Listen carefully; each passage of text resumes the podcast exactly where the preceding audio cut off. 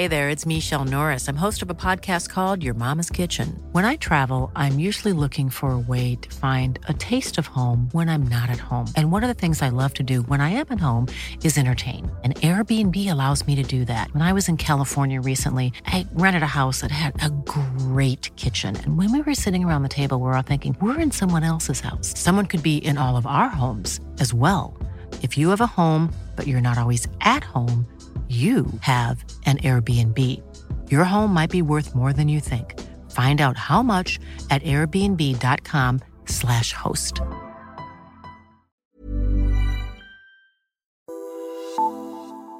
Du lytter til Politisk Stuegang, Altingets podcast om sundhed med Ola Toft.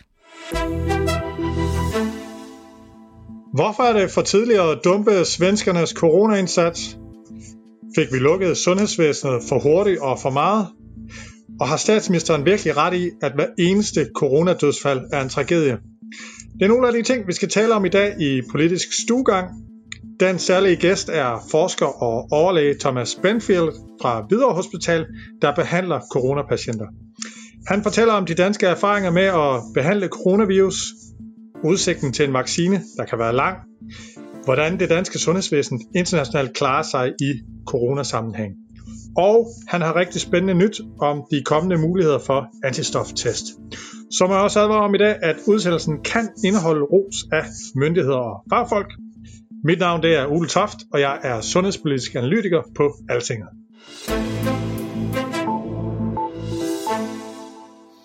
Med os i dag, der har vi Leif Vestergaard Pedersen, der er tidligere regionsdirektør og nu direktør i Kraftens Bekæmpelse og medlem af Medicinrådet for Danske Patienter.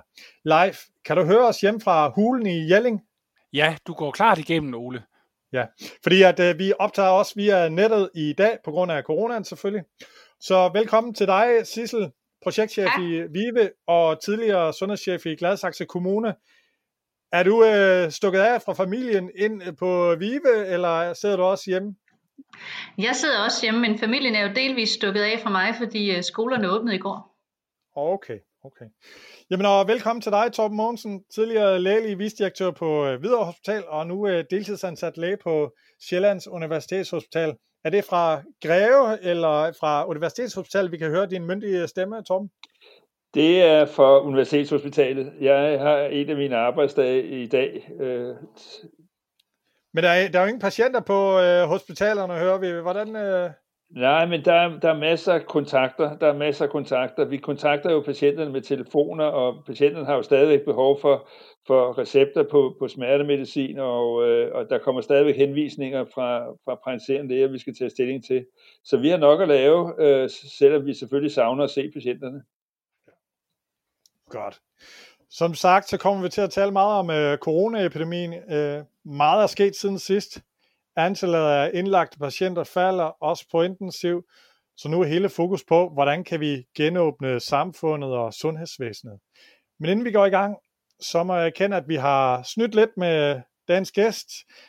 Jeg interviewede i går overlæge og forsker på infektionsmedicinsk afdeling på Hvidovre Hospital, Thomas Benfield de har en del coronapatienter nu, så jeg har talt med ham om erfaringerne med sygdommen, flokimmunitet, de måske lange udsigter til en vaccine, og de her efterspurgte antistoftest, og hvordan Danmark og Sverige klarer sig internationalt.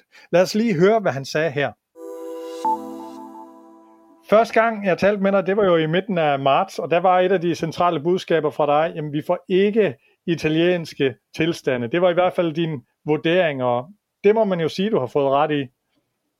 Ja, altså heldigvis vil jeg sige, at, at viste sig at være korrekt. Vi, med, vi ved meget mere om sygdommen nu. Øh, I har haft en del patienter igennem jeres øh, afdeling. Hvordan har, har, har den her sygdom overrasket dig, sådan positivt og negativt? Altså hvis du starter med positivt, øh, er der nogen, kan man sige, hvor du er blevet lettet over, at det var mildere, end du havde troet, eller Altså, nej, man kan sige, desværre er der ikke meget, der har overrasket mig ved selve sygdommen. Den er, ligesom vi beskriver, den er blevet beskrevet i udlandet. Øh, det er en modbydelig sygdom for de få, der bliver syge, øh, fordi de bliver så alvorligt syge og indlagt i rigtig lang tid, og rigtig mange har behov for respiratorhjælp og, og anden hjælp. Øh, man kan sige, at det har overrasket mig lidt på den positive side, at dødeligheden er knap så høj, som den er rapporteret i udlandet. Så det er rigtigt nok på de tal, vi får præsenteret hver dag. Fra Serum Instituttet ser det højt ud, men, men vi ved også, at der er et meget stort mørketal, som nok er måske op mod et par hundrede tusind. Så på den baggrund er den heldigvis ikke så dødelig, som den øh, har set ud i Italien og i Kina. Og mørketallet, det er folk, der har haft sygdom uden at være i kontakt med sundhedsvæsenet? Ja, altså vi er lidt usikre på i sagens natur, da vi ikke tester øh, så mange mennesker ude i samfundet, medmindre de er syge og henvender sig. Men vi anslår jo, at i forhold til antallet af konstateret smitte, så er der nok et sted mellem 30 og 80 gange så mange, der har haft infektionen. Så det bliver ja. til potentielt et ret stort tal.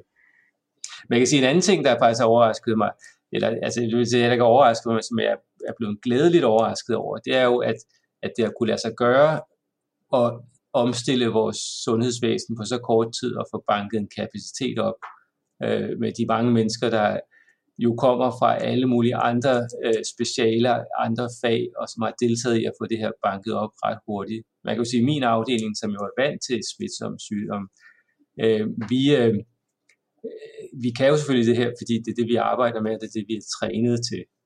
Til gengæld er vi så også været dem, der er meget udsatte for de meget alvorlige tilfælde, så det er en hård belastning for personalet i øjeblikket, fordi fra deres syns, eller fra deres vinkel ser det ud som om, at at det næsten kun kan gå to veje. Det er enten på intensiv afdeling, eller øh, at man dør. Men øh, det er jo heldigvis ikke sådan, det er. Men, øh, men, men sådan kunne det godt have set ud over påsken, hvis man ja. kun havde været på vores afdeling. Hvordan øh, har den været værre end, end forventet? Altså, jeg hørte sundhedsministeren sige på der pressemøderne, at indlæggelsestiderne havde været længere, øh, end de havde beregnet. Blev du også overrasket der? Nej, for det jeg synes, synes, synes jeg faktisk ikke, det er. Øh, det er bare fordi, jeg tror, at vi har været tilbøjelige til at overse det i rapporterne fra udlandet, at det netop var de her mange, meget lange forløb på intensiv afdeling. Det er det, der ligesom er kommet bag på mange, men det er faktisk det, de også beskriver, især i Italien, øh, at det er forløb på to og tre uger i respirator øh, for de mest uheldige. Og, og det efterlader selvfølgelig øh, et indtryk, også fordi der sker det, at desværre, at der er jo nogen, der ikke klarer den særlig længe på intensiv afdeling. Ikke mange, men de falder jo så tidligt fra, og så er det dem, der har det lange forløb, der ligger tilbage. Øh, og det er jo sådan set meget godt, fordi de skal nok klare den så i sidste ende, de fleste af dem. Men det, det efterlader igen et indtryk af, at det hele er meget, meget langsomt, og det er meget lange forløb. Øh, men det er ved at ændre sig lidt nu, i takt med, at vi får mere erfaring. Øh, bare lige sådan kort. Øh, for nogle dage siden, der så jeg skriverier om, at en vaccine kunne være klar til september. Altså det, et stykke tid derfor, der så jeg i hvert fald, Serum Instituttet var ude og sige, jamen altså en vaccine, den er først klar om et, om et år. Altså hvis du skal være optimist, hvor, hvor hurtigt tror du sådan en vaccine kan være klar, hvis vi regner i måneder? Ja, men altså, jeg er bange for, det mest optimistiske jeg finder på, det er at sige om halvandet til to år. Øh, så de andre bud er, er urealistisk. Det kan godt være, at man har en vaccine klar, men så er den ikke gennemtestet, øh, og produktionen er ikke øh, indstillet til at lave de her milliarder af doser, der i virkeligheden skal til. Okay, så hvis du så skal være pessimist, øh, kan, kan man komme i et scenarie, hvor man simpelthen ikke kan lave en vaccine til den her sygdom? Nej, til gengæld er jeg ikke så pessimistisk omkring, at det, om hvorvidt det vil lykkes at lave en vaccine eller ej. Det er, det er heldigvis et, i den her sammenhæng et, et, et stabilt virus, øh, som, som er, hvis altså andre familiemedlemmer er, er godt kendte og undersøgte, så der ser ud til at være meget gode muligheder for at lave en vaccine. Godt. Så i, i forhold til antallet af smittede i Danmark og den her kurve, som alle talte om, at, at, at, at der vil komme en, en stejl kurve, det har vi jo ikke rigtig fået, fordi vi har lukket øh, kraftigt ned. Det er blevet sådan en lille en lille bule af, af, af smittede. Øhm, kan, vi, kan den blive så lille, at, at, øh, at sygdommen kan blusse op igen i, i efteråret, eller, eller hvad er konklusionen på det? Ja, altså vi ved det jo ikke helt, men, men det der er meget, der tyder på, at det her kommer til at opføre sig som en sæson øh, infektion. Altså forstået på den måde, at den jo smitter, når folk er, er samlet øh, og indenfor. Så det kommer nok til at ligne influenza med, at det, altså nu har vi jo fået den her lave aktivitet med de kraftige og voldsomme tiltag, der har været med at sende de fleste mennesker øh, hjem øh, i over i en måned nu. Øh, men nu har vi også det gunstige, at det vejret ved at blive godt, det bliver sommer, der er nok lidt mindre aktivitet. Men kurven kommer ikke til at falde ned til 0. Det kommer til at ligge på et aktivitetsniveau, og så er der meget, der tyder på, at når det bliver efterår igen, altså hen i oktober og november, så vil det stige, og så er det jo så klart, at det er på det tidspunkt, at vi skal igen til at være påpasselige, eller påpasselige, fordi det vil nok vare vinteren over, øh, at vi ligesom har en øget pukkel igen. Så dem, der ligesom øh, har sagt, eller i hvert fald blevet lagt i munden, jamen øh, hør her, vi skal bare have øh, flokimmunitet, så stopper det, og så kommer vi videre. Det er egentlig bare der, vi skal hen. Den, der kommer vi ikke rigtig hen, eller hvad? Nej, altså jeg er jo enig med dem i, at vi skal have flokimmunitet. Jeg synes bare, det skal ske gennem vaccination. Og fordi for at få den naturlige flokimmunitet gennem infektion, så kræver det jo, at 50-60% af befolkningen bliver smittet, så det er jo op mod 4 millioner mennesker. Øhm, og øh, det vil jo betyde i retning af 40.000 dødsfald. Øh, og det, det er i hvert fald for mig uacceptabelt som læge. Ja. Der har også været nogle øh, internationale rapporter om, at man har fundet øh, coronavirus, aktiv coronavirus hos patienter, som har været syge. Altså at man måske risikerer, at de kan blive syge igen, og derfor ikke bliver, kan man sige, immune i en, i en længere periode. Hvad tænker du om det? Jeg, jeg, jeg tænker egentlig, at det er usandsynligt. Jeg har, jeg har kigget på den ene rapport fra Kina, og så er der nogle avisartikler fra Sydkorea, øh, der snakker om, hvis man kigger på de kinesiske tal, så var det øh, 24 ud af 170 udskrevne patienter, som var blevet testet positiv nogle uger efter de var udskrevet. Øh, de var faktisk ikke syge på det tidspunkt. Øh, og det, som er problemet, det er, at det, man påviser med testen, det ved vi jo ikke om er levedygtig virus, altså, så vi ved ikke, om det kan smitte andre. Øh, og så den ende, det andet problem, det er, at når man begynder at teste rigtig mange, så løber man ind i det problem, at cirka et halvt procent af alle testene er falsk positiv. Øh, ah. Så det vil betyde, at, at nogle af dem, der har haft det, hvis man så bliver ved med at teste dem, så kan de være negativ, negativ, negativ, så positiv. Ja. Øh, og det er så en testfejl, eller er det sygdom, og der er ingen af dem havde noget synderlig sygdom, så er jeg mest tilbøjelig til at tænke, at det er en testfejl. Um, og det kommer vi også til at se i Danmark, og det øh, har vi nok allerede gjort, og så må vi håndtere det. Det er bare noget, man skal være klar over. Øh, vi spejler os jo rigtig meget i øh, Sverige, der, hvor man øh, i hvert fald nogen mener, at de føler en, øh, en forfejlet strategi. Når du kigger til Sverige, hvad, hvad tænker du så? Jamen, jeg tænker, at jeg ikke helt er klar over, hvad det er for en strategi, de, de følger. Øh, jeg har ikke haft lejlighed til at sætte mig ind i det, og jeg er heller ikke sikker på, at det er meldt helt ud. Andet, at der går rygter om, at man i Sverige satser mere på en grad af naturlig flokimmunitet, altså immunitet, der kommer gradvist. Øh, og det er jeg, som jeg har sagt før, jo meget uenig i, fordi det koster menneskeliv, og jeg kan jo bare konstatere, at i Stockholm tror jeg, at de har en 4-5 gange så mange dødsfald som i hele Danmark allerede nu. Øh, så jeg synes ikke om den strategi, om den er så bevidst eller ubevidst, så synes jeg ikke, at det er, er humant at, at have den tilgang til det. Så selv når man tager højde for, at de er 10, 10 millioner, øh, hvor vi i Danmark er, er 6, så synes du, at, at, at der er for mange dødsfald i Sverige ud fra den strategi, de måske har, eller hvis det er en strategi? Ja, altså selvom de er flere indbyggere i Sverige, så tror jeg ikke, der er flere indbyggere i Stockholm, så derfor synes jeg, at sammenligningen til Stockholm alene siger noget om, hvilken gradsforskel der er i antallet af døde i Sverige. Noget, der bliver, også bliver talt om, det er det her med antistoftest. Altså mange, der gerne vil besøge øh, familie, som er i risikogruppen, eller deres forældre, som er, er, er gamle, hvor at man så vil kunne se, om man har haft sygdom, så man trygt kan besøge dem, eller personale. Ved du, hvor langt er man med at øh, udvikle den test i Danmark og, og gøre den let tilgængelig? Jamen, altså, det er jo sjovt, du lige spørger, fordi det er jo lige netop i dag, vi i Region Hovedstaden har tilbudt alle medarbejdere der har patientkontakt i hvert fald, at blive testet.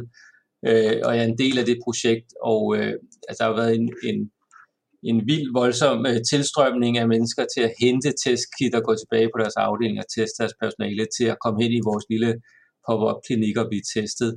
øh, og der har været 50 mennesker involveret i det her. De har gjort et fantastisk stykke arbejde.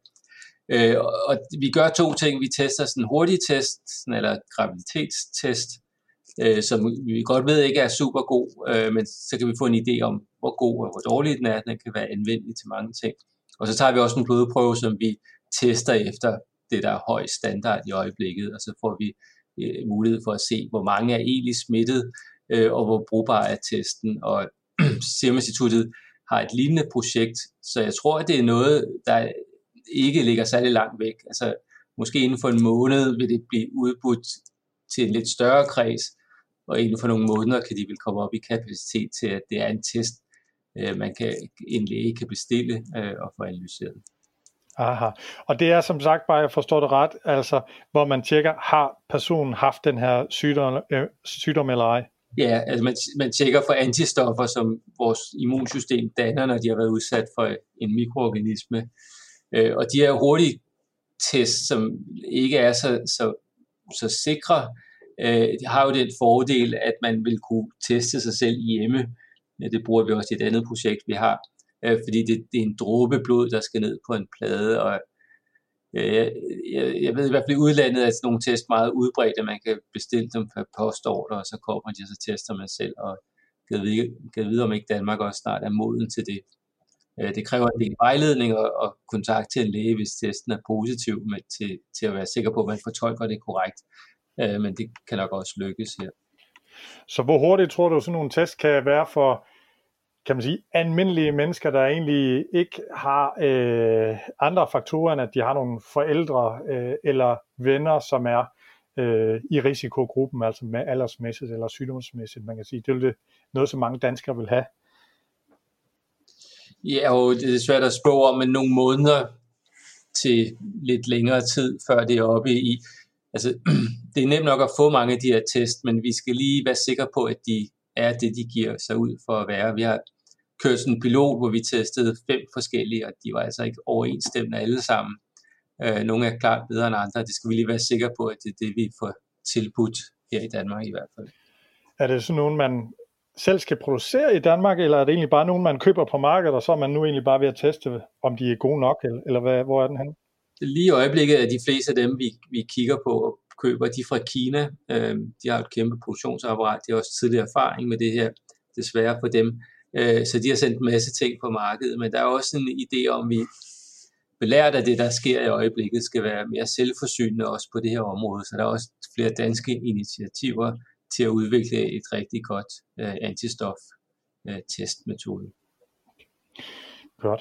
Her til sidst vil jeg egentlig bare lige spørge, der er jo sådan en, også meget kritisk dækning af måden, tingene bliver gjort på i Danmark, og de beslutninger, som myndighederne tager.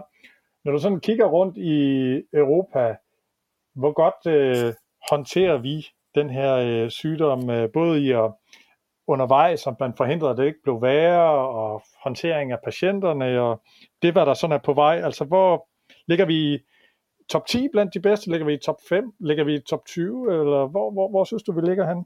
Jamen, altså, det er svært at sige, men det er lige før, jeg vil sige, at vi ligger i top 3 i hvert fald. Altså, jeg synes, det har faktisk været overraskende positivt, hvor godt det er blevet håndteret i Danmark. Altså både med, hvor hurtigt man satte tiltagene i kraft, og hvor godt alle i Danmark, altså hele befolkningen har reageret på det. Øhm, og jeg synes faktisk også, at øh, politikere og sundhedspersoner har kommunikeret det ganske flot. Øh, jeg synes meget, at kritikken har været forfejlet, men på den anden side, så sætter jeg også stor pris på at bo i et land, hvor man faktisk kan sige sin mening, fordi det er også meget rart at have en debat om nogle af de her ting. Der har også været nogle meget svære valg undervejs, øh, og også nogle meget omsaggribende øh, love, og, øh, og en stor indgriben i den personlige frihed i virkeligheden, så det er selvfølgelig noget, der skal debatteres.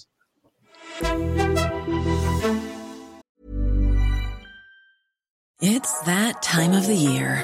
Your vacation is coming up. You can already hear the beach waves, feel the warm breeze, relax, and think about work. You really, really want it all to work out while you're away. Monday.com gives you and the team that peace of mind. When all work is on one platform and everyone's in sync, things just flow wherever you are. Tap the banner to go to Monday.com.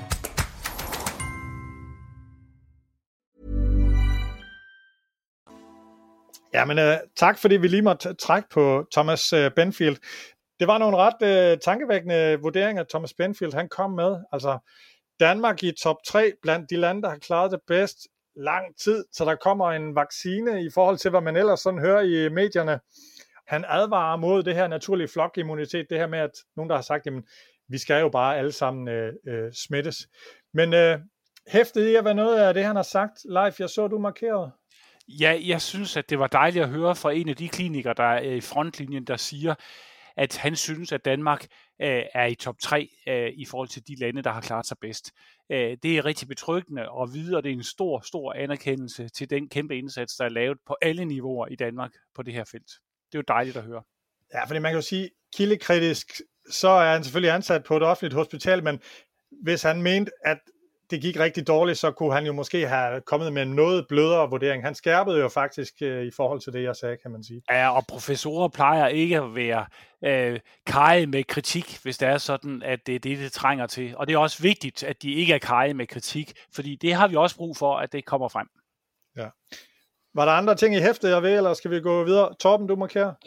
Jamen, jeg vil også sige, at han rammer jo lige ned der, hvor, hvor diskussionen går, nemlig omkring flokimmunitet, og hvad betyder det? Fordi det, Thomas siger, er jo det samme, som WHO har sagt, øh, nemlig at øh, vi skal være meget strenge med at isolere og teste for at undgå, at så mange som muligt bliver smittet, netop fordi det vil koste alt for mange døde. Hvor man kan sige, at øh, det har ikke ligesom været, været den plan, vi har haft øh, i Danmark, øh, selvom vores plan jo også har været, været succesfuld. Så, så det, er en, det er jo en reel politisk, sundhedsfaglig diskussion, som han rammer ned i, og derfor er det rigtig fint at høre hans argumenter. Ja, altså, fordi der var jo, det var jo i, tilbage i marts, hvor en af WHO-topfolkene specifikt sagde omkring Danmark, at det var meget kynisk at lave flok øh, og bare regne med, at alle skulle smittes, eller mange skulle smittes i Danmark, at det ville simpelthen koste for mange døde. Og der blev der jo faktisk blandt en helt del etableret set ret skævt til WHO for den øh, melding, og at de bare øh, tænkte i Kina, og øh, at de simpelthen bare kom med mærkelige vurderinger. Så, så vi er simpelthen blevet klogere af det, det eller hvad? Ja, det var Kåre Mølbak, der var ude at sige omkring flokimmunitet i det interview, tror jeg, det var i politikken. Øh, siden har han jo også modereret sig ganske betydeligt, så ordet flokimmunitet er ligesom blevet et fyord. Øh, men det er klart, at, at rigtig mange på en eller anden måde skal smittes, men, men forhåbentlig ikke så mange, så, som, som man gør, som man opnår flokimmunitet, det vil sige omkring 3,5 millioner mennesker, fordi så, så vil det koste, som Thomas siger, rigtig mange døde. Så, så det er de der meget vanskelige situationer, hvor der jo i virkeligheden måske ikke er nogen rigtig 100% løsning, men, men hvor der er både politiske og sundhedsfaglige vurderinger.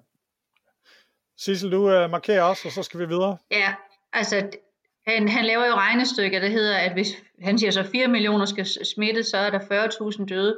Altså, der må man jo sige, at det kommer nok an på, om det er øh, børnehavebørn, der bliver smittet, eller det er på et plejehjem, man bliver smittet. Og det er jo det er jo lige præcis den afvejning, vi skal finde ud af at gå, nu hvor samfundet langsomt begynder at åbne.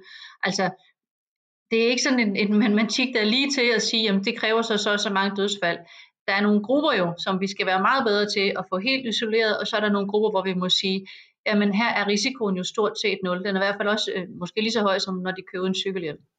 Ja. Hvis det er børn og børn, vi taler om. Det bliver jo en uh, svær, svær afvejning, for man kan jo se, at det er de meget gamle, der dør af coronaen, og omvendt er der også dem, som der bliver råbt op om, at de har behov for at få besøg og social kontakt. Men det tror jeg, vi vender tilbage til. Så skal vi tale om uh, normalisering af sundhedsvæsenet. Forhandlingen om at få sat gang i planlagte operationer og undersøgelser brød sammen i påsken, så regeringen de har simpelthen sat en genåbning i gang uden en politisk aftale. Altså jeg ved, der var en del, af undrer sig over, hvor, hvorfor skal politikerne overhovedet blandes ind i det? Altså det kan regionerne jo, de ved jo udmærket godt, hvem der trækker mest. Men Venstre ville ikke være med til en politisk aftale, og radikale og enhedslisten kritiserede kraftigt Venstre for at lave politisk fnid, som de vist kaldte det, om så vigtig en aftale. Øh, der var flere, der ikke kunne forstå, hvad Venstres problem var, og det ved ikke, om I kan hjælpe mig lidt. Altså, han blev spurgt, kan du i en sætning, altså Jacob Ellemann, forklare, hvorfor I ikke kunne være med til den her gradvis åbning af sundhedsvæsenet? Og så svarede han, vi manglede en vilje fra regeringen til at lave en langsigtet plan for åbning, som indeholdt en indikation af, hvilken udvikling der skal til for, at patientrettighederne igen kan fungere som før. I har fulgt debatten, og han har jo også udtalt sig andre steder, og partiets sundhedsordfører har også været ude og forklare, hvorfor de slet ikke kunne være med til det, regeringen havde lagt frem. Så hvad, har, I, har I forstået, hvorfor Venstre ikke kunne være med?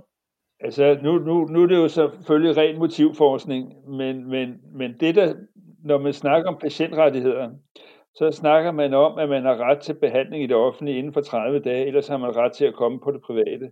Og det er helt givet, at hvis man nu lukker op for patientrettigheder, så vil der være en stor pukkel, som skal afvikles, og øh, den vil så gå i meget stor udstrækning til øh, det private hospitalsområde. Og det kan man så mene om, hvad man, hvad man vil, men det er jo den politiske uenighed om, hvordan sundhedsvæsenet skal styres. Og jeg tror, at det er det, det handler om.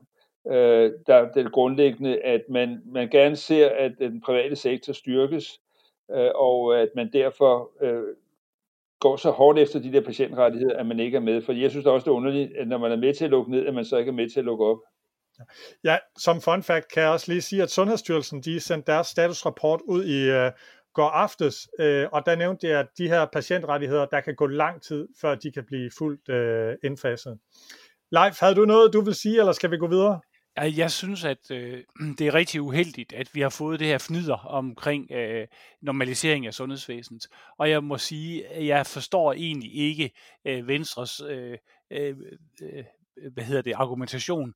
Fordi når ingen næsten kan lave en plan for, hvad der skal ske om tre uger, hvordan skal man så kunne lave en langsigtet plan for normalisering af sundhedsvæsenet? Det vigtige, det er, at man nu kommer i gang med at få øh, genåbne de steder, hvor man kan genåbne. Og man kommer formentlig til at genåbne på nogle måder, øh, som man ikke tidligere har, hvor man ikke tidligere har, som man ikke tidligere har gjort det. For eksempel ved, at man samler nogle af de elektive behandlinger, altså de planlagte behandlinger, på færre steder, end man har haft i dag, for at kunne håndtere det med smittespredning. Det, det, det, det er jo noget af det, man, jeg kan se, man rundt omkring overvejer nu, og øh, hvordan man kan gribe det an. Men jeg tror, at meget sundhedspersonale tænker, hvorfor pokker skal der være fnyder omkring det her med en langsigtet åbning af sundhedsvæsenet, når det er sådan, at vi har svært ved at se, hvordan vi skal komme igennem sommerferien. Og live, nu vi taler genåbning, fik vi lukket sundhedsvæsenet for meget og for hurtigt ned i lyset af de her tal, vi nu har. Altså vi har jo været langt fra, at øh, coronapatienterne har ramt sundhedsvæsenets øh, kapacitetsgrænse. Hvad, hvad, hvad tænker du? Det er jo selvfølgelig meget let at være bagklog her, men... Ja, altså selvom øh, jeg er vil lyde som Leif Blauklog, så vil jeg bare sige, at jeg må sige, at jeg undrede mig meget over, at man lukkede så meget og så voldsomt ned. Fordi det var jo ikke sådan, at der fra den ene dag til den anden dag vil komme 500 indlagte coronapatienter på hospitalerne. Så man havde tid til at forberede sig, det vil sige at planlagt styre det planlagte aktivitet ned. Og jeg, og jeg synes, at, at øh, der var jo i midten af marts, altså cirka for en måned siden, en, en voldsom diskussion, fordi at, at hospitalsledelsen i, i, i Herlev øh, insisterede på, at man skulle blive ved med at lave planlagte operationer. Øh, selvom øh, vi, vi stod over for den her coronaepidemi.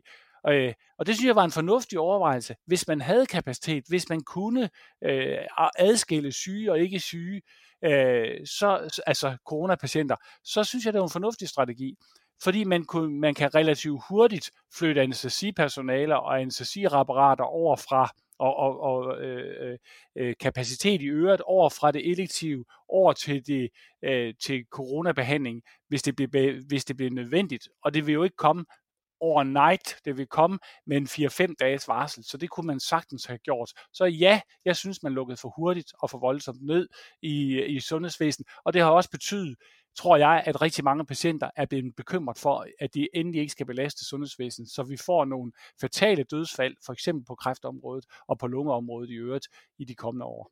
Måneder. Ja, og som lytter øh, oplysning kan jeg også lige sige, at Sissel, hun sad og nikkede, mens øh, uh, live satte, så jeg tror, hun er enig. Men, uh, men Torben, uh, du markerede lige, og så skal vi, så skal vi videre. Jeg er bare helt uenig med live. Uh, jeg synes, man gjorde det eneste rigtige.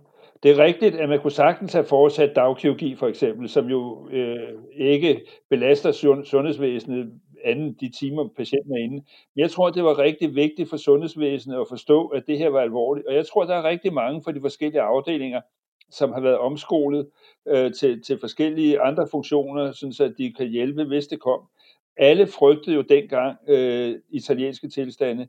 Og jeg tror også, det var et vigtigt signal til befolkningen, at, at, øh, at man, det her var altså alvorligt, altså virkelig alvorligt. At det, og så kan man sige, det, det er derfor, det går så godt. Men, men det svarer jo til ligesom som man, den gamle historie med, at, at når man går og klipser med fingrene ned ad strøget, så, så bliver man ikke overfaldet af tiger, ikke? Og så bliver jeg spurgt, om, om du nogensinde har overfaldet af tiger. Nej, det er jeg ikke, fordi jeg går og klipser med fingrene, ikke? Så man kan jo ikke vide det. Men, men jeg tror, at det var den eneste rigtige beslutning øh, på det tidspunkt. Og så tror jeg ligesom live, at nu kan man begynde at åbne op. Og så må man finde nye metoder at gøre det på, sådan så risiko øh, øh, for smitte øh, bliver mindst muligt. Men, øh, men jeg, jeg, jeg, tror, jeg tror faktisk, det var, det var en klog beslutning. Vi skal lige have hurtig runden, hvor I kun må svare i få sætninger. Myndighederne har jo løbende måttet revurdere deres anbefalinger, så nu kan det måske blive smertefuldt. Har I sådan personligt over- eller undervurderet noget i, i forhold til den her coronaepidemi og coronaen? Er der nogen, øh, der har noget, de vil sige, hvor de tænker, hov, der er over- eller undervurderet jeg noget? Ja, jeg overvurderede i hvert fald, hvor ikke en belastning det danske sundhedsvæsen øh, vi bliver udsat for, fordi jeg undervurderede danskernes evne til at holde afstand, og hvor, hvor meget det virkede. Andre, der har noget? Tom, Sissel? Jeg har undervurderet, hvor langt det ville vare. Altså øh, simpelthen at få tænkt det igennem. Øh, og hvad det egentlig er for altså, et scenarie, vi er på vej ind i. Og hvor hurtigt vi skal til at forholde os til, at øh, det her det er noget, vi bare skal finde ud af at leve med. Altså, jeg, jeg vil sige, at jeg har undervurderet de økonomiske konsekvenser for samfundet.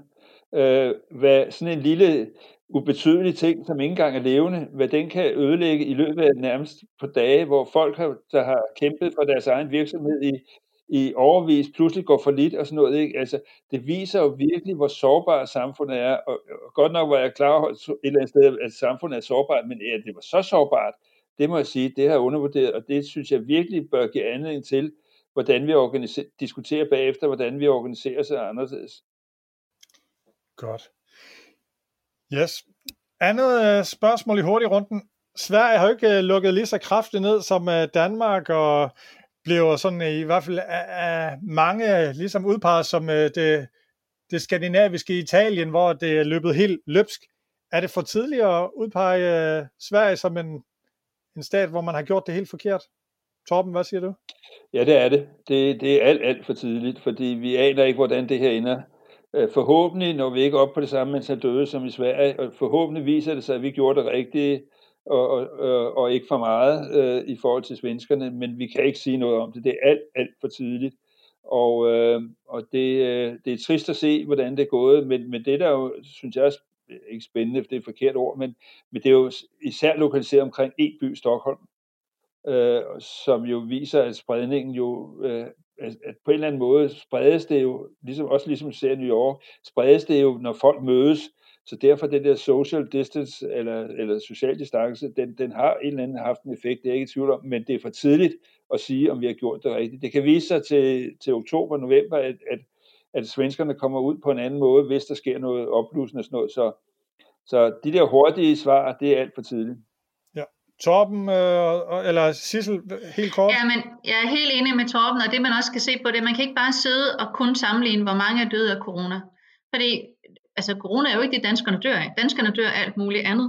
Så man bliver også nødt til at lave nogle ordentlige studier af. Godt, så hvis der dør flere af corona i plus 80-kategorien i Sverige eller i Stockholm helt specifikt, end der gør i Danmark, jamen er der så flere i Danmark, der i den her periode så dør af pneumonier og af alt muligt andet? Altså, det, så det er lidt mere kompliceret at svare på end som så, og det er i hvert fald under alle omstændigheder alt for tidligt. Og vil du øh, sige noget live helt kort til, jeg, til jeg, jeg, jeg, er bare helt enig, og jeg synes, det, det, det, der, det er det, der er interessant, det er at følge de to lande, sammenligne vores to lande, og, og sådan set også at kigge på i det hele taget, den forskel, der er imellem de europæiske lande. Hvorfor klarer Tyskland sig så relativt godt, sammenlignet med øh, Holland og Belgien. Altså det, det er virkelig interessant at, øh, at finde ud af det, fordi det også er med til at finde ud af, hvordan man skal håndtere sådan nogle sygdomme som det her. Godt. Og sidste hurtige spørgsmål. Statsminister Mette Frederiksen, hun har jo flere gange sagt, at hver eneste coronadødsfald er en tragedie. Er I øh, enige i det? Det er jo et svært spørgsmål, fordi hver eneste dødsfald er jo en tragedie for den, der går ud over den familie og den pårørende. Men, men et eller andet sted må vi bare erkende, at, øh, at livet har nogle, øh, nogle bump på vejen, og at der er ting, vi ikke kan styre, og øh, infektionssygdomme er et af dem. Øh, og øh, nu har vi fået et wake-up call øh, omkring virusinfektioner. Vi har i årvis arbejdet for at sikre, at vi kan bekæmpe bakterier, øh, fordi resistens kan blive det næste bump på vejen. Så på den måde er det jo nogle bump, som vi som menneskehed må leve med, men, men øh, selvfølgelig er det tragisk for den enkelte person og den enkelte familie. Jamen altså, nu, nu spørger jeg bare, fordi altså halvdelen af, af dem, der er døde, af de 309, der er døde i Danmark, de har været 80 år eller ældre. Når man er i den alder, kan man så dø, uden at det er tragisk? Det kan man jo så... Øh, hvad, hvad, skal, hvad skal man dø af, for at det ikke er tragisk? Vil jeg så hellere spørge. Altså, altså Ole, jeg tror, du om 10 år vil kunne svare det spørgsmål meget nemt. Fordi det, det er typisk unge, der spørger også ældre om det. Uh, altså, der, der er jo mange 80-årige, der har et super godt liv, uh, og som har en super god familie. Børnebørnene er glade for dem og sådan noget. Så det er det, det der med at bare sige alderen, det, det er altså helt skævt. Man kan godt sige, hvis man er 80 år svært dement, uh, og, så, og, og ligesom har levet sit liv, er det sådan en stor tragik. Det kan man virkelig diskutere, men, men, men det der med aldersgrænse, den skal du altså holde sig fra. Så øh, det er manglende livsvisdom øh, fra min side af, når jeg sådan tænker de her øh, tanker. Det er ungdommens letsind. ja, Sissel. Ja, frygt for at være ramt af ungdommens letsind, så vil jeg da våge mig ind i det her selskab alligevel. Øhm, jeg synes ikke, at et hvert dødsfald er en tragedie, men jeg synes, som læge Ove Gårdbro har gjort rigtig meget opmærksom på på det sidste, så er en, en hver død, hvor man ikke får taget stilling til, at livet skal slutte, hvor man øh, overbehandler, hvor man ikke får taget de der samtaler, det er en tragedie. Men døden er ikke nødvendigvis i sig selv en tragedie, det er altså en del af livet. Og ja, selvfølgelig er det ikke alder, vi skal kigge på, men at de døde, de 309, rigtig mange af dem havde underliggende sygdomme, og nogle af dem var meget yngre end 80 år, nede i 40'erne. Så det handler i virkeligheden om at sige, jamen alle, alle dødsfald, som var for tidlige, hvor man ikke var klar, hvor man ikke havde fået taget samtalen, selvfølgelig er de tragedier. Men alle dødsfald er ikke partout en tragedie. Og der synes jeg, altså Ove har en rigtig god pointe i at sige, at vi skal blive meget bedre til at få lavet den gode død, i stedet for at sige, at døden for enhver pris skal undgås. Live. Jamen Ole, hvad skulle statsministeren i stedet for have sagt? Skulle hun have sagt, halvdelen af dødsfaldene, det er en tragedie. Andre, det var sådan set godt, det kom afsted. Sådan kan man ja. ikke tale, vel? Nej, selvfølgelig, og det, og, selvfølgelig og, kan man og, ikke det, men hvad og, synes og, du? Jamen, jeg, jeg synes, at et hvert et hvert dødsfald indeholder en del af en tragedie, fordi det er definitivt farvel til som regel en elsket pårørende. Og det, der er det mest tragiske for øjeblikket, det er selvfølgelig, at der er en række mennesker, der dør alt, alt for tidligt, fordi at de bliver ramt af corona. Og det, der er måske endnu mere tragisk, det er, at der er nogen, der dør under omstændigheder, som vi normalt vil sige, det vil vi ikke acceptere. Altså, øh, hvad hedder det, den ældre kræftsyge patient, der døde på Kolding sygehus, hvor den, datteren var nødt til at være hjemme ved moren, som havde alvorlig, øh, altså, som, som, som kunne, kunne risikere ikke længere at kunne se sin datter, hvis datteren var inde med den coronasyge far, så faren døde ikke helt alene, men med en sygeplejerske, der holdt i hånden. Det er tragisk. Og, og, og derfor er der i alle de her dødsfald, sådan som det foregår for øjeblikket, en tragedie involveret. Altså øhm, nogle meget uværdige, øh, kan man sige, Jeg ved ikke, om det er uværdigt, men i hvert fald tragisk, fordi at man ikke får sagt farvel øh, på den måde, man havde ønsket og drømt om, og det er jo ikke altid, det kan lade sig gøre, men her er det sygdommen, der er med til at gøre, at vi ikke kan det. Og, og, og, og, og så er jeg så enig i, at det er vigtigt, øh, at den får talt om, om alle nødvendigvis skal i respirator, når de bliver ramt af corona. Altså at man i virkeligheden får taget, taget den nødvendige samtale øh, i god tid, øh, hvis det er sådan, man kom i den her situation. Der kan jeg da bare høre fra fagfolk, altså allerede inden den her corona har der været en, blandt en del, en del frustration over, at alt for mange ryger i respirator, hvor man siger, at det her det er ikke livsforlængende, det er bare dødsprocessen, der bliver, vi forlænger alt for ofte, fordi ingen rigtig ja, det nemmeste er at putte dem i respirator, og så ja, vente og se, hvad der sker. Er det noget, I kan genkende til? Torben, du markerede. Det kan vi godt, det kan jeg godt. Altså, jeg har jo arbejdet med intensiv terapi i, i rigtig, rigtig mange år, og, og det er en diskussion, vi havde, har haft i mange, mange år. Øh, der var meget langt tilbage en, en tegning på Time uh, Magazines forside, hvor man så sådan en intensiv seng, og så var det nærmest sådan et djævelsk uh, redskab. Der er ingen tvivl om, at vi overbehandler alt for mange. Vi er ikke gode til at tage samtalen, og det der sker, det er, at hvis folk så bliver akut syge om natten, uh, så vagtholdet kan jo ikke stå midt om natten og tage, chancen, tage den samtale, og derfor så, øh, så havner de i respirator. Det, det er der ingen tvivl om, at det er sådan. Vi skal, som Ove Gårdbro siger, vi skal blive bedre til at tage den samtale, fordi at døden er en naturlig ting, Øh, så, øh, så, men der er alt for mange, der havner i en respirator, fordi der ikke bliver taget beslutninger. Så skal vi øh, tale om øh, brugen af hjemmekarantæne under coronaen. Fem forskere med ekspertise inden for smitsomme sygdomme, de har skrevet en kronik i politikken, der hedder Eksperter i smittespredning kolon, hjemmekarantæne risikerer at koste liv. De smittede skal isoleres. Og de konkluderer i, i kronikken, det handler ikke bare om, hvorvidt man bliver smittet, men om, hvor meget man bliver smittet. Derfor skal vi passe meget mere på med smitte i hjemmet. Øh, Torben, øh, det de fortæller om, er jo ikke corona, de har jo erfaringer fra, fra udlandet, men kan du ikke lige referere, hvad, hvad, hvad, hvorfor du mener, det er vigtigt, at man hæfter sig på den her kronik? For det første er, er Peter Åby, som er øh, forfatter, en af forfatterne, som er en fantastisk forsker, som tilbage i 80'erne opdagede, at, at i Guinea-Bissau, øh, så de børn, der døde af mæslinger, var ikke dem, som tilfældigvis undernærede, men dem, som blev smittet i hjemmet. Altså, at, at mængden af virus betød noget. Og det ved vi ikke med sikkerhed for coronainfektion. Øh, det er ikke undersøgt på coronainfektion. Men, men princippet er, lyder rigtig fornuftigt også for det. Og det man så gør, eller de slår til lyd for, er jo, at man skal bruge de hoteller, som står tomme, til at isolere øh, dem, som har sygdommen. Og det er jo noget, man kender fra udlandet også. Øh, man har set det fra Kina og sådan noget, at, at, at dem, som har sygdommen, bliver taget ind og isoleret et andet sted, sådan så man ikke bringer smitten videre den vej, og så måske i større mængde. Men det, der bliver interessant, det bliver jo at finde ud af, dem, som er smittet, hvor de er smittet henne, og hvordan er de smittet. Og, og det, det ved vi jo ikke i Danmark, men, men, men, men det er nogle overvejelser, nogle dygtige folk, så jeg synes virkelig, man bør overveje, eller ikke bør overveje, man bør lytte til, til øh, deres råd. Vi har ikke øh, super meget tid tilbage. Live, en kort øh, bemærkning fra dig. Ja, jeg er helt enig med Torben, og det er jo også fordi, at Sundhedsstyrelsen på det her område, eller øh, jeg vil sige sundhedsmyndighederne i det hele taget på det her område, har, har måske taget et, et lidt specielt afsæt, fordi de ligesom har sagt, hvis du har en smitte derhjemme, så skal vedkommende gå ind på gæsteværelset øh, og bruge gæstetoilettet, øh, eller rykke op i sommerhuset. Og det er jo super gode råd for 15% af landets befolkning måske. Men for langt, langt de fleste, så, så er det ikke et realistisk øh, råd. Øh, fordi de ikke har et gæstetoilet, og de har ikke et gæsteværelse, eller de har ikke et sommerhus. Øh, der, der mener jeg, at man i virkeligheden kunne løse nogle af de problemer, man står med her, ved at kunne tilbyde øh, frivillig karantæne, hvor man gør brug af Øh, andre faciliteter, så vil man også undgå den der mærkelige diskussion, der er.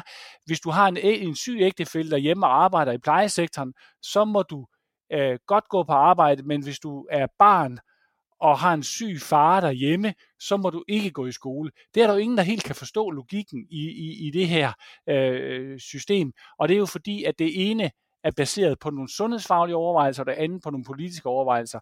Men tilbage til kernen er, at der kunne formentlig være en gevinst ved, at vi nedsættede uh, smitteload så meget som overhovedet muligt. Det kunne der måske være en, en logik i, og der vil være en logik for folk, hvis man sagde, at hvis du er syg, så skal du ikke være sammen med din familie, for vi skal undgå, at du smitter din familie. Sissel, øh, du har ringet rundt til forskellige hjørner af velfærds- og sundhedsvæsenet øh, for at få lidt indspark til, hvordan de ser øh, coronakrisen. Hvad, hvad er det for nogle svar, du har fået tilbage, og hvad må du have haft fat i? Jamen, jeg øh, har jo tænkt, at nu har vi snakket sygehusvæsen, sygehusvæsen, sygehusvæsen og intensivpladser rigtig meget, så jeg kunne egentlig godt tænke mig at høre, hvordan går det i resten af sundhedsvæsenet. Så jeg har talt med nogle forskellige folk, og øh, dem jeg vil nævne nu, det er den sygeplejefaglige chef oppe i Aalborg Kommune, som hedder Helen Kestel. Så er det øh, Inge Jækels, hun er fra Kalundborg Kommune, og så er hun i øvrigt også øh, forkvinde, hedder det vel, for hjemmesygeplejerskernes faglige selskab under DSR. Og så en lidt anden branche, der har jeg talt med Jakob Maj fra Aarhus. Jakob han er centerchef for det, der hedder forsorg og specialiserede indsatser. Det er det, der på almindelig dansk hedder dem, der tager sig af udsatte herunder hjemløse borgere. Så er han også formand for det, der hedder sammenslutningen af boformer for hjemløse i Danmark. Jeg vil godt lige understrege, at det jeg nu refererer, at de har fortalt, det er, altså, de taler helt på egne vegne og ikke for nogen organisationers vegne. Men hvis vi skal starte med Jakob Maj og hjemløseområdet, så arbejder han til daglig som leder et sted, hvor de har godt 100 hjemløse. Og de er klar med karantænepladser, der har ikke været brug for dem endnu, de er klar med værnemidler, de er uddannet i at bruge dem. Jeg var meget interesseret i at høre, hvordan hjemløse borgere takler det her. Øh, og Jakobs melding til mig, det er, at de er enormt optaget af deres egen sikkerhed, og de, og de spritter og spritter, som han siger, men altså, det skal forstås på hænderne. øhm, han øh, havde en interessant betragtning, der hedder, jamen vores brugere, der er en grund til, at de er, øh, de er hjemløse. Så det er ikke nødvendigvis på grund af corona, men det mønster, vi ser, det er, at 20 procent af dem, de socialiserer, 80 procent af dem, de isolerer. Helt uagtet corona, sådan er deres liv. Hvis de omgås, så er det de samme to-tre stykker, de mødes med. Så dem, der i virkeligheden skal beskyttes, det er faktisk brugerne, der skal beskyttes mod medarbejderne, og ikke omvendt. Fordi medarbejderne, det er sådan nogle friske, raske typer, der er så dumme at tage på skiferie i Østrig og Italien og alt muligt andet. Og det gør brugerne på hjemløseområdet altså ikke rigtigt. Ja. Øhm, det de har oplevet, det var, at de jo selvfølgelig, altså ligesom sundhedsvæsenet lukker ned, jamen så skulle de altså, lukke huset fuldstændig ned, låse af, lukke al deres beskæftigelse ned, alle deres aktiviteter, og det gav altså nogle enorme øh, udfordringer, så de er begyndt at åbne igen, og de kører maks. 10 og 2 meters afstand, men de beskriver ligesom, nu går vi fra en akut beredskabssituation til, det her det er langvarig drift med corona. Vi skal finde ud af, hvordan vi gør det her. Medarbejdersiden, der var der selvfølgelig i starten noget bekymring omkring værnemidler, det har der været alle steder, men ligesom alle andre steder må man bare sige, at forsyningerne fungerer, noget usikkerhed i starten omkring symptomer, hvad skal vi se efter, og så en interessant øh, observation, der hedder, at deres sygefravær er styrtdykket.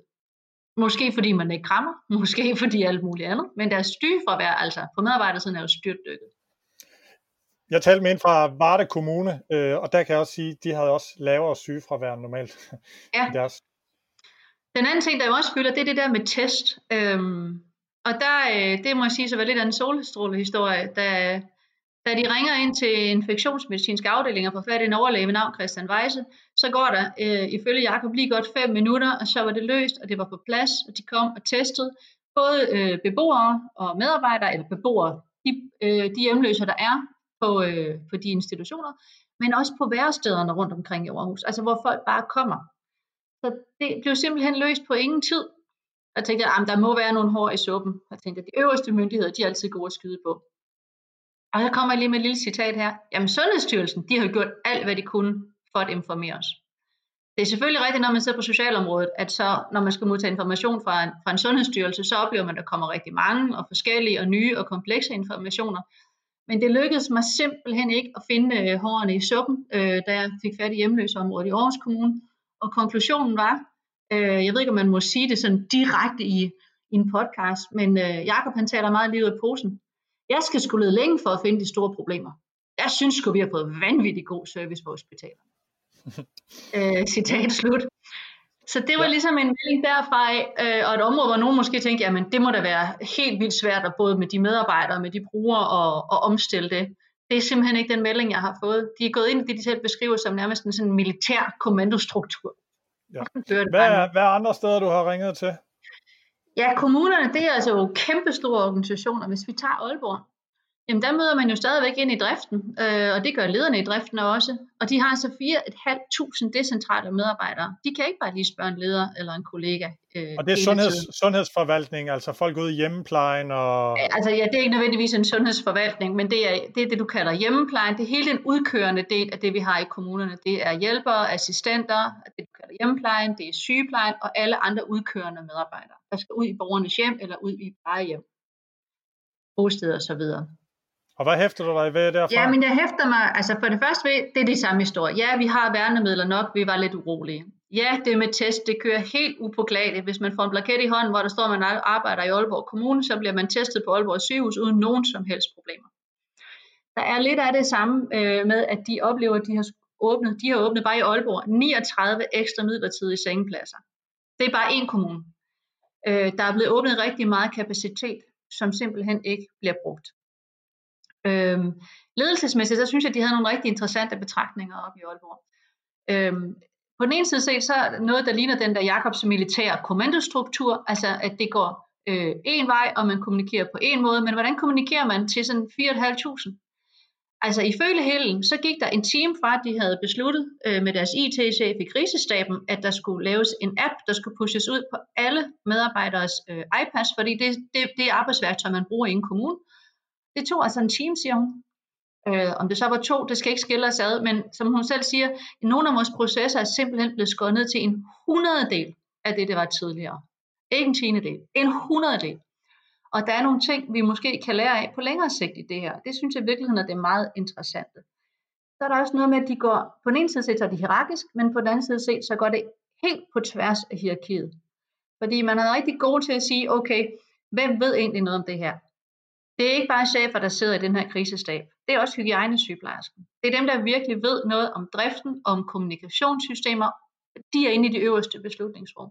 Det synes helt i hvert fald, at det er noget, vi kan lære noget af, også bagefter. Ja. Du nævnte, at de havde taget en uh, hygiejnesygeplejerske helt op ved siden af, af direktøren, eller hvordan var det korrekt refereret jo, af mig? Jo, blandt andet. Og, altså, men altså, i hele tiden, i stedet for at se på hierarki, så har de set på, hvem ved noget, som vi skal bruge nu for at kunne træffe beslutninger. Og så fået lukket dem ind i det rigtige rum. Det synes jeg er, det var måske også noget, hvor hun siger, at det har været en øjenåbner af rang, altså hvad vi egentlig kunne, da vi begyndte at rykke. Øhm, igen har jeg forsøgt at, at lede lidt efter hårene i suppen, og jeg har fået lov at citere helen for den her. Sundhedsstyrelsen har vejledt os utrolig skarpt. Jeg synes, det har været i orden. Det må jeg sige. Jeg synes godt nok, de har været professionelle. På et tidspunkt så skrev jeg ind og bad om, at når de lavede alle de her nye retningslinjer, kunne de så ikke være venlige at gøre klart, hvad der egentlig var det nye i dem fra dag til dag. Og der kom prompte et svar fra en overlæge, som takkede for mit input, og det ville de så gøre fremover. Styrelsen har været en enormt flot rollemodel i forhold til krisestyring og ledelse igennem det her, og også til at sige, vi ved godt, I kommer til at lave fejl i den her proces. Det synes jeg sådan set summer meget godt op, øh, at det er måske et lidt andet billede, end jeg nogen steder læser i pressen, når jeg snakker med nogle af de her folk ude i frontlinjen. Det er altså et andet syn. Ja. Torben, øh, du markerede. Jamen, jeg synes, det er enormt spændende det her. Øh, også det her med, at ting går meget nemmere. Øh, jeg tror, at der bliver nogle rigtig gode opgaver for forskere inden for, for organisationsteori og sådan noget, lige i Sissels område, fordi det er jo klart, at vi er i en situation, hvor, hvor alle fokuserer på et problem. I dagligdagen, der vil de samme IT-folk jo blive kigget ned af børneinstitutionerne, de vil blive kigget ned af ældreplejen og af socialvæsenet, øh, og det vil sige, den fokus er der slet ikke. Men det er helt klart, at man må kunne lære noget af det, der sker i dag, sådan så at vi kan bygge organisationerne op på en anden måde, sådan så at man kan shortcutte ting, men selvfølgelig også med hensyn til, at når dagligdagen kører, og corona ikke optager alle, så er tingene mere komplekse end som så. Det er helt rigtigt. Og jeg vil sige, at når Helen, hun, hun reflekterer og siger, ja, hvis jeg skulle gøre det her igen, og hun sagde hvis og ikke når, så siger hun, det vi skal gøre anderledes, det er, at vi skal hurtigere have lavet et meget tættere samarbejde mellem kommuner og regioner, altså hospitaler. Fordi, og det er lidt det samme som Leif var inde på, øh, at vi måske ikke havde behøvet at etablere så mange ekstra kommunale pladser.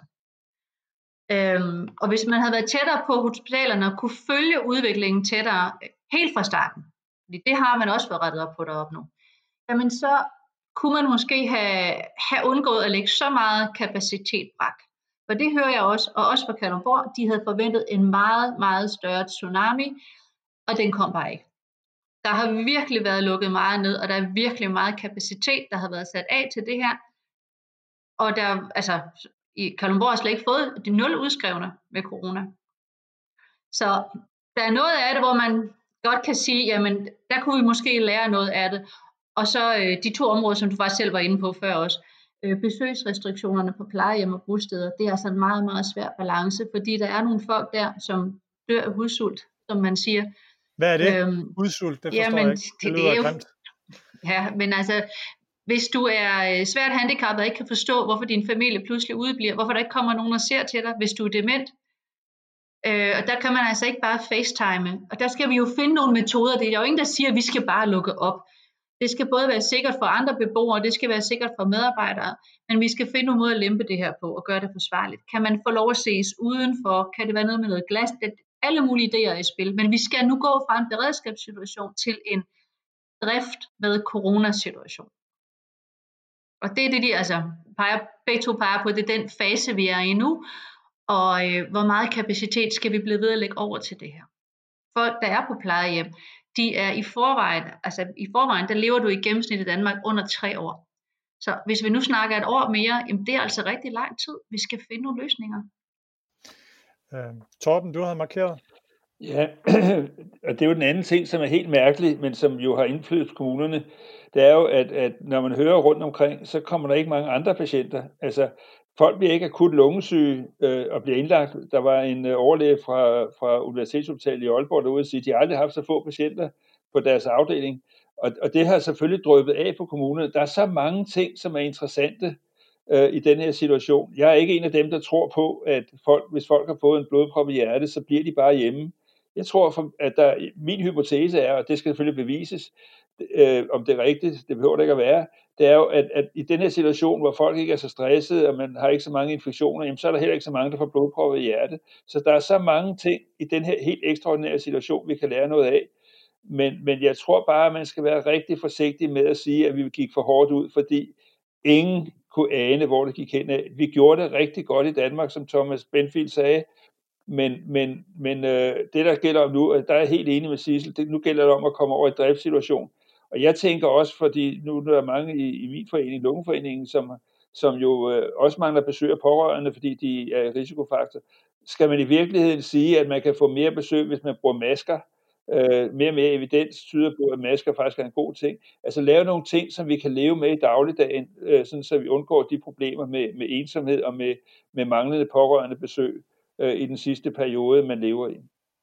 Og så er det vel ikke, er der ikke, øh, hvis man er 99, at man siger, jeg vil gerne tage en ekstra, ekstra risiko. Jeg har ikke så meget, jeg kan tabe. Øh, der er selvfølgelig også et, et ansvar over for de andre beboere, men det, det, vi kommer vel ind til det, at man, man, folk kan have forskellige risikoprofiler. Det er klart, øh, og, og, men, men der kommer så bare, det bliver bare så komplekst, ikke? fordi hvis nu man forestiller sig, at, at en, en 99-årig siger det, så kommer besøg udefra, som så smitter den 99-årige, som så smitter øh, øh sin, den næste sociale sundhedshjælper eller, eller assistent, som kommer, som så smitter de andre pårørende. Ikke? Så man skal virkelig i virkeligheden sikre sig, at man garderer sig mod smittekæden i de situationer. Og der tror jeg bare, at vi har nogle flere muligheder, end vi troede, vi havde i starten, hvor det blev nærmest meldt ud, at, at, at, at ansigtsmasker beskytter ikke noget som helst. Ikke? Ja. ja, vi skal finde nogle, altså vi skal ligesom finde nogle ja, metoder, så vi kan komme over i en eller anden form for modus vivendi, hvor vi får opvejet, som det blev sagt før, eller som Torben sagde før, nu er der kun fokus på én ting, og det er corona. Og nu skal vi altså til at ligesom have fokus på en bredere palette af både risici og muligheder, fordi der er mange risici, og corona er en af dem, vi skal leve med. I hvert fald et år, eller måske to endnu, hvis vi skal tro på Thomas Benfield. Ja.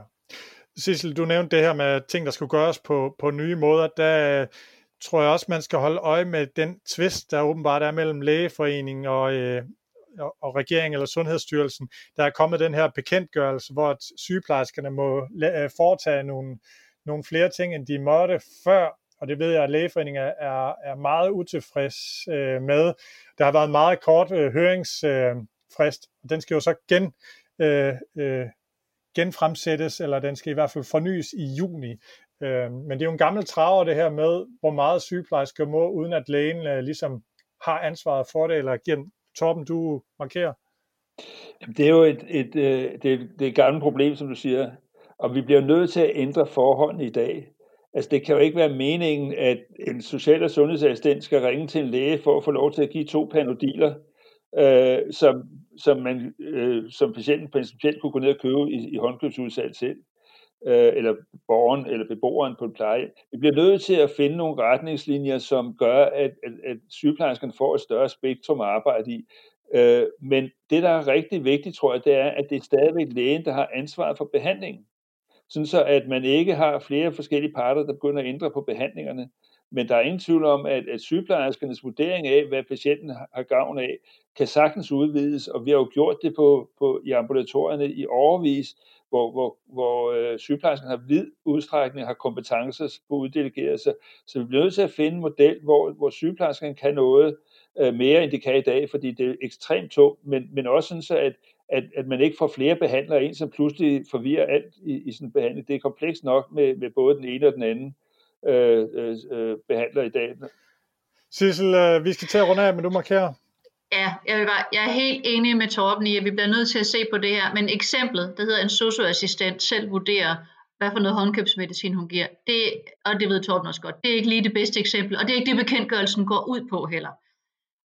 Der er forskel på at være socioassistent og på at være sygeplejerske, og det handler ikke om, at de selv for eksempel, der kan man jo sagtens have det, der hedder en PN-ordination, altså at man inden for visse rammer kan give visse ting, for eksempel smertestillende, både håndkøb og ikke håndkøb.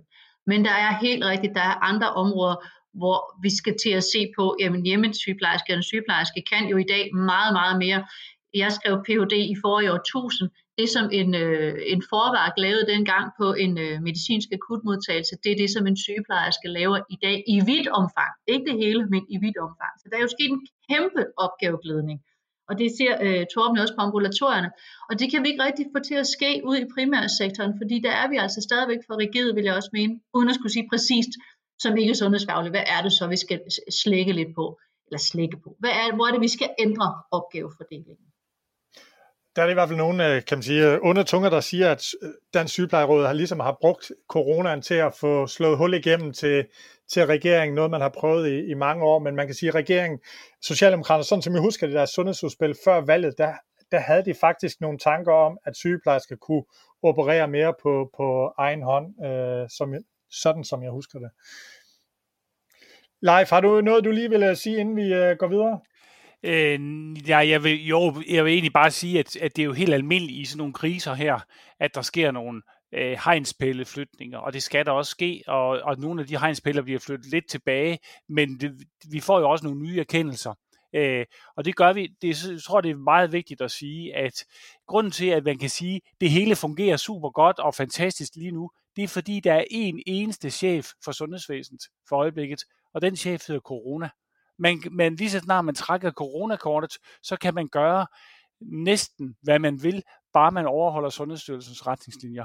Og det øh, vil ændre sig i, allerede i de næste uger begynder det at ændre sig, fordi så er der flere, flere chefer. Øh, så kommer øjenpatienternes øh, operationer, der skal gennemføres, og så kommer de ambulante patienter, som vi skal ind på hospitalerne igen. Så bliver der alle de der kryds, øh, hvad hedder det, hensyn igen, og så bliver det ikke helt så enkelt, som det har været i de sidste øh, halvanden måned. Så øh, hvis øh, sådan lidt tilbage til, til skyttegravene. Når, Nej, vi kommer ikke helt tilbage, vi, og vi kommer tilbage til nogle andre skyttegrave. Det er sådan set også vigtigt at konstatere, fordi vi fandt ud af, at, at nogle af de grave, vi lå i, de, de duer ikke mere.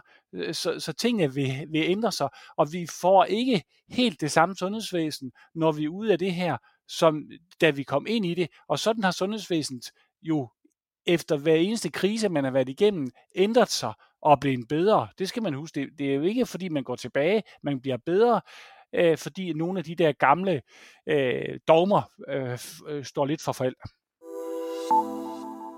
Godt. Vi når ikke mere nu, men vi skal lige have en enkelt, vi kan godt nå en enkelt hjerneblødning. Er der nogen, der har en?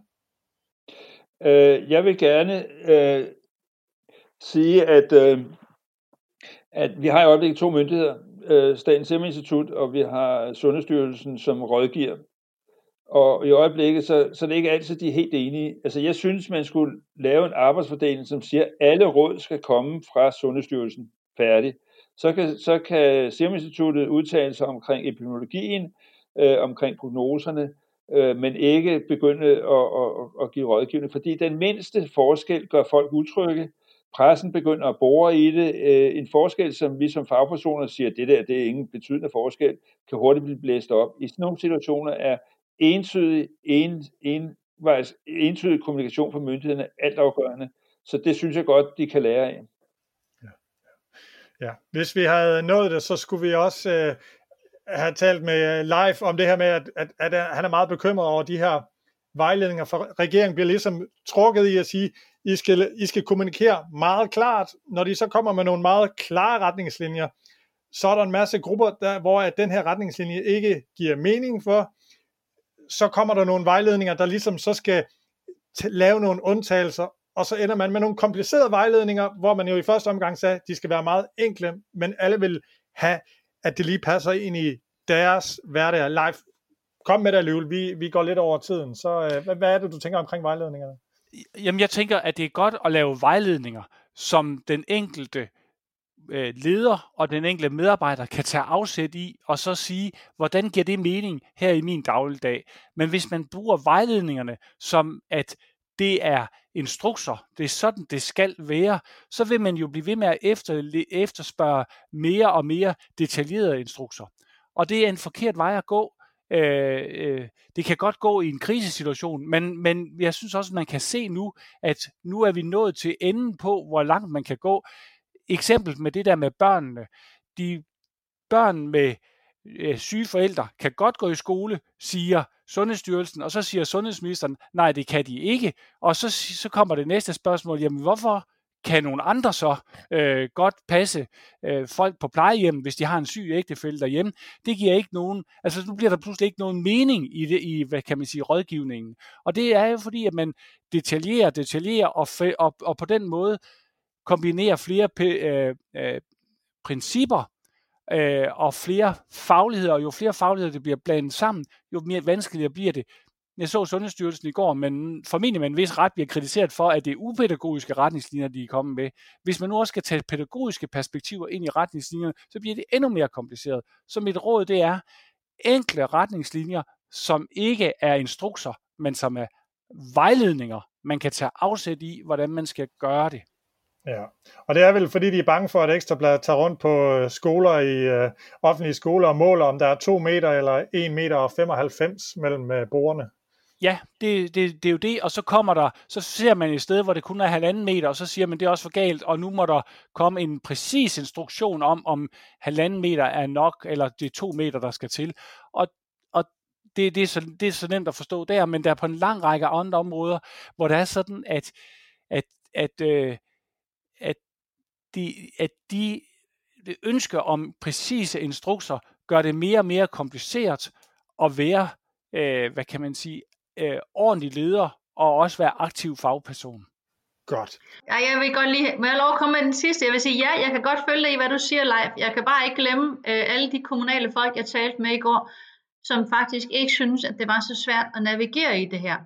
Så det kan godt være, at der er nogle ekstrabladjournalister, nu skal jeg ikke lige skyde på ekstrabladet, øh, som synes, at de kan gå ud med et målebånd eller andre. Øh, men jeg har, jeg har svært ved at se det genspejlet i den virkelighed, jeg i hvert fald har talt med derude, at det er et reelt problem. Det fylder i hvert fald rigtig meget i, i medierne. Vi når ikke mere i dag, men jeg vil gerne sige uh, tak, fordi du kom med Leif Vestergaard Petersen. Tak for, at jeg måtte være med. Ja, tak fordi uh, du tog dig tid, Sissel Vinge. Selv tak. Og Torben, du må tilbage på, uh, til patienterne. Jeg må tilbage til min computer, så jeg kan, kan uh, servicere patienterne. Ja. Ja, med sundhedsplatform, men øh, ikke øh, nogen sundhedsplatform jokes i dag. Situationen er for alvorlig til det. Kære lytter, tak fordi du lyttede med. Vi vender tilbage om en måneds tid. Du har lyttet til Politisk Stuegang fra Altinget. Programmet er produceret af Henrik Axel Bugter, og din vært var Ole Toft. Hvis du er interesseret i flere historier om sundhedspolitik, kan du gå ind på altinget.dk-sundhed og blive abonnent.